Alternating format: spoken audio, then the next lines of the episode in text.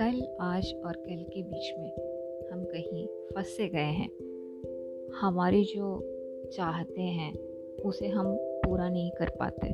बहुत ही कम लोग हैं जो अपने दिल की बात बाहर बताते हैं और अपनी जो भी परिभाषा है खुशी की, उसे बाहर ज़ाहिर करते हैं। मैं उनमें से एक बनना चाहती हूँ। बस, यूँ ही।